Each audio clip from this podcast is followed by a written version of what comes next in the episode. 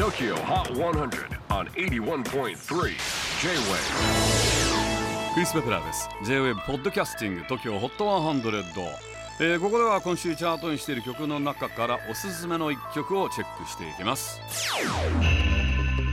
今日ピックアップするのは77位初登場女王蜂バイオレンス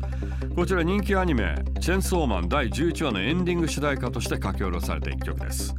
さて女王蜂ですがおよそ3年ぶりのニューアルバム「12次元」を2月1日にリリースします。この曲バイオレンスのほか「打点」「ハイになんてなりたくない」などなどタイトルだけ見てもパンチの効いた内容が想像されます。セゾンカード TOKYOHOT100 最新チャート77位初登場。女王蜂バイオレンス。